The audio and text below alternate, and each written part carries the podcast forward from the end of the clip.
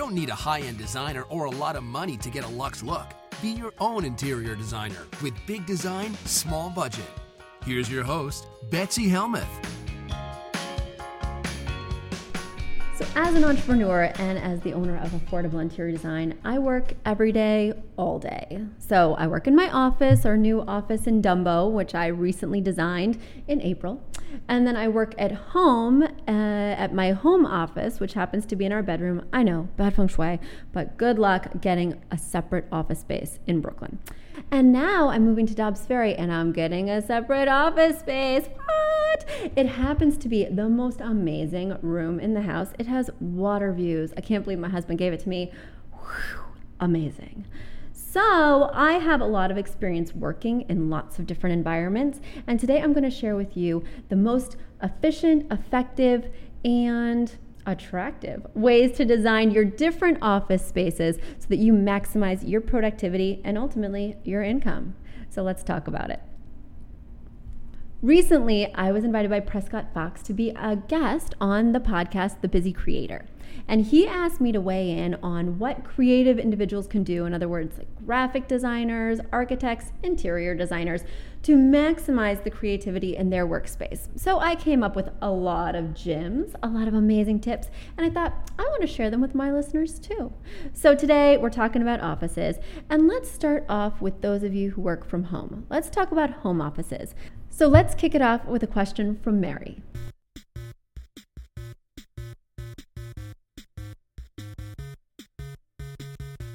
I work from home and my desk is facing a wall with a window to my side.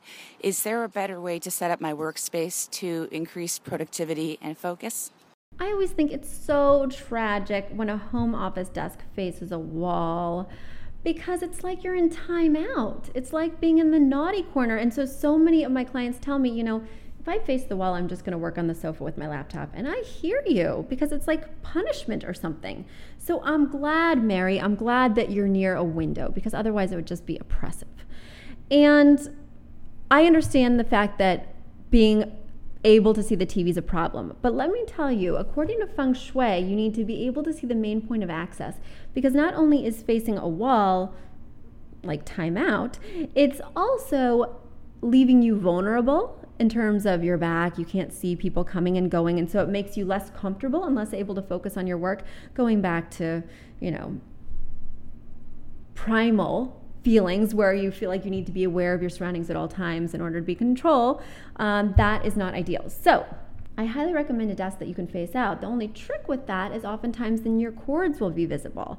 So, you have to find kind of a happy medium. So maybe if you put your desk against the same wall that the door is on, then you can see the door in your periphery, and ideally that wall might have a window somewhere within peripheral vision as well. So that way you get the kind of relaxation and interest of a window, but also get the safety of the door. That's my two cents on your desk placement. Let me talk about some other things that I think are important for a home office space. I think the most important thing, actually, whether it's a home office or your work office, is lighting. So you should have a lamp that really illuminates the space that you feel is sufficient for whatever task you're doing, but I also like it to dim. So I like a plug in dimmer switch, which you can find on Amazon.com for $10. Plug in dimmer switch, and you can plug your table lamp into it, and it makes any lamp a full range dimmable experience because when I'm working on my computer, I don't want a bright light because then I can't see the colors in a true way. I can't get a good sense of what's on there and it's just fatiguing to the eye. But if I'm writing a letter or making a to do list, I really want a lot of light. So I love that adjustability, especially in a workplace where you have harsh overheads like fluorescence or something horrible like that because then you can really control your own personal illumination. The other thing that I think is really important is desk selection. So I never, ever, ever choose a glass desk. The problem with a glass desk is I can see all your junk. I can see every cord. I can see everything that's going on, and desks tend to be so messy in terms of plugs for your computer charger, plugs for your phone charger, plugs for that plug in dimmer switch. So I really want a desk that's opaque you know, wood or some texture that I can't see through. The other thing that I require of a desk is it must have storage. And you're saying, Betsy, I don't need to store pencils. I don't need to store paper. It's the technological age, right? Yes, but I want every desk to have storage because behind that storage column is where I hide all my cords. So if it's just like a table with a U shape, I'm going to see all those cords exposed and it's going to look craptastic. Even if you're quite organized, I don't want to see any of your cords, and that storage column gives me the availability to tuck them behind. So when you're shopping for desks, look at something like that. Speaking of shopping for desks, can I give a side note, a tangent? Now that I'm moving to my new place, I'm going to buy my dream desk. I'm going to buy a tanker desk. I hope that the floor in my new home can take it because these guys are massive. They're like, I don't know how many pounds, but I'm getting one of those big ones. It's like vintage and blue, and it's only $800. I think that's a pretty good deal for like a big old desk, the desk of my dreams. So let's keep moving on. So um, we've already talked about it facing the entry door, and let's talk about if you work in an office space that maybe you have less control over. So you work in a cubicle or something like that. A lot of times you'll see pictures of people's family on their desk, and you'll think, ah, oh, that's a little TMI, right? Well, I actually read recently in the New York Times that it's very important for productivity to have at least one picture of your family, your pet, something that gives you warm and fuzzy feelings and kind of motivates you to work. Like, I am working to buy dog food for Fido. I am working so that I can go on vacation with my husband. So, either having a picture on your desk or a screensaver on your laptop. I have a screensaver of two naked babies in a bathtub. Um, so, while it may seem unprofessional to some, you can just tell them that you heard on affordable interior design or read in the Times, if that feels better to you, that it's actually increasing your productivity. The other thing that I think is important when you're working in an office space that is more corporate especially if you're the owner or some kind of boss or have a higher position, is that you reinforce the logo. So, whatever colors the logo is, you would reflect that in your choices of upholstery for the chairs, or the base of your lamp, or even the color of your cork board in terms of the fabric overlay. I really think it's important to keep thinking about what you're putting out there and what the message is, and reinforcing what your company is through color and design. So, the other thing that I have a problem with, you know, I just opened an office in Dumbo, and my biggest problem is that I'm used to working alone, or I'm used to working in coffee shops. And coffee shops just have that atmospheric ambient white noise, but now I work in an office with an office manager and another designer, and we're all here together, and it's distracting. Even if they're not doing anything, I feel very distracted. So, what I like to do is I go to this website called Noisli. N O I S L I, and it's got white noise. And you can choose the different kind of white noise you want, but this white noise is specially formulated for focus. So there have been like all these studies and all this scientific research, and these specific noises are meant to help you focus more. And there's even like rhythms, because apparently we can only focus for 20 minutes at a time. So it's like a rhythmic noise that syncs with your 20 minutes and makes you most productive and gives you the mental break you need to get back into white noise. And really, it all just sounds like static. So that's exciting. And say Noisli is getting too noisy for me because sometimes I'm like, okay, enough with the white noise. I will just keep my headphones in because it muffles sound somewhat, but also it lets people know, like, don't just talk to me about something little. So people won't just bug me and say, What do you think about this lamp? Or, you know, when do you want to go to Walmart? people will only bug me when it's important because I'll have to take out my earphones. So I think that that is a really helpful tool for me personally because I even just feel like I'm in my own bubble, even though I'm not actually in a bubble. I'm in an open workspace. Design TMI. I am going to overshare with you something that happened when I first started affordable interior design.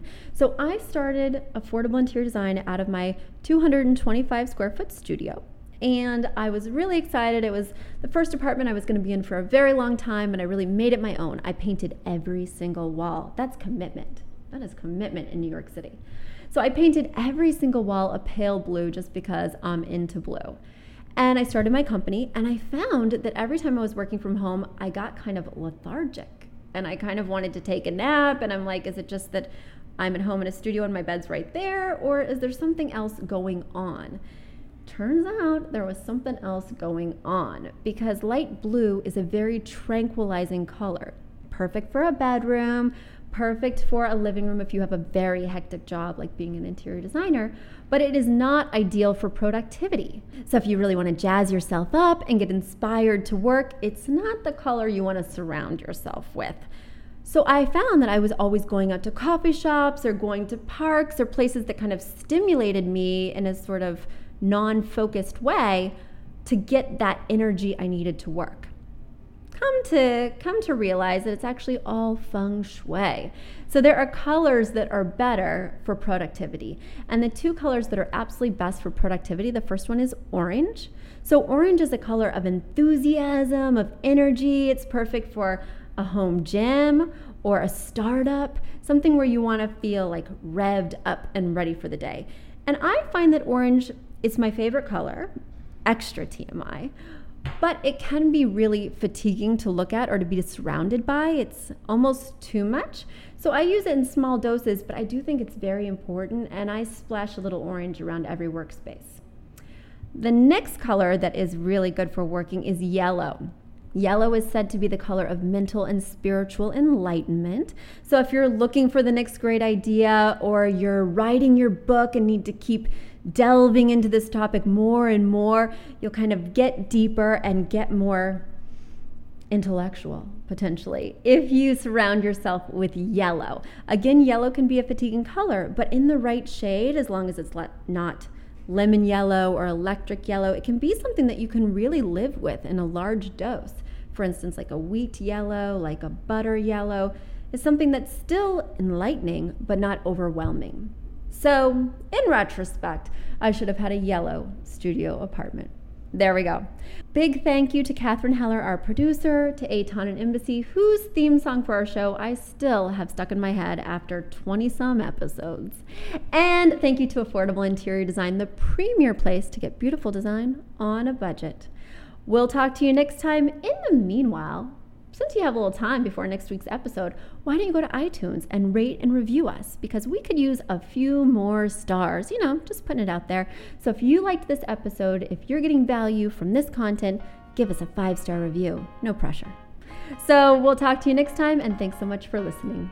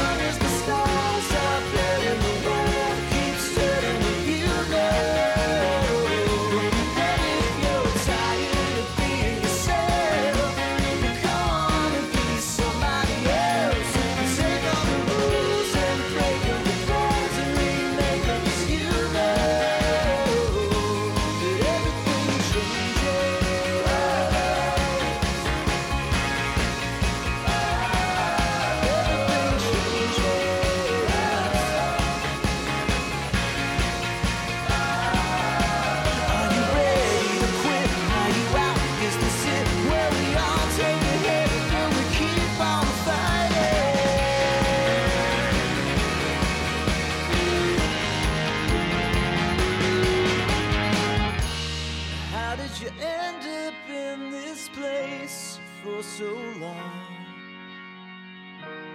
Whatever made you think that this is where you belong? Walking the streets like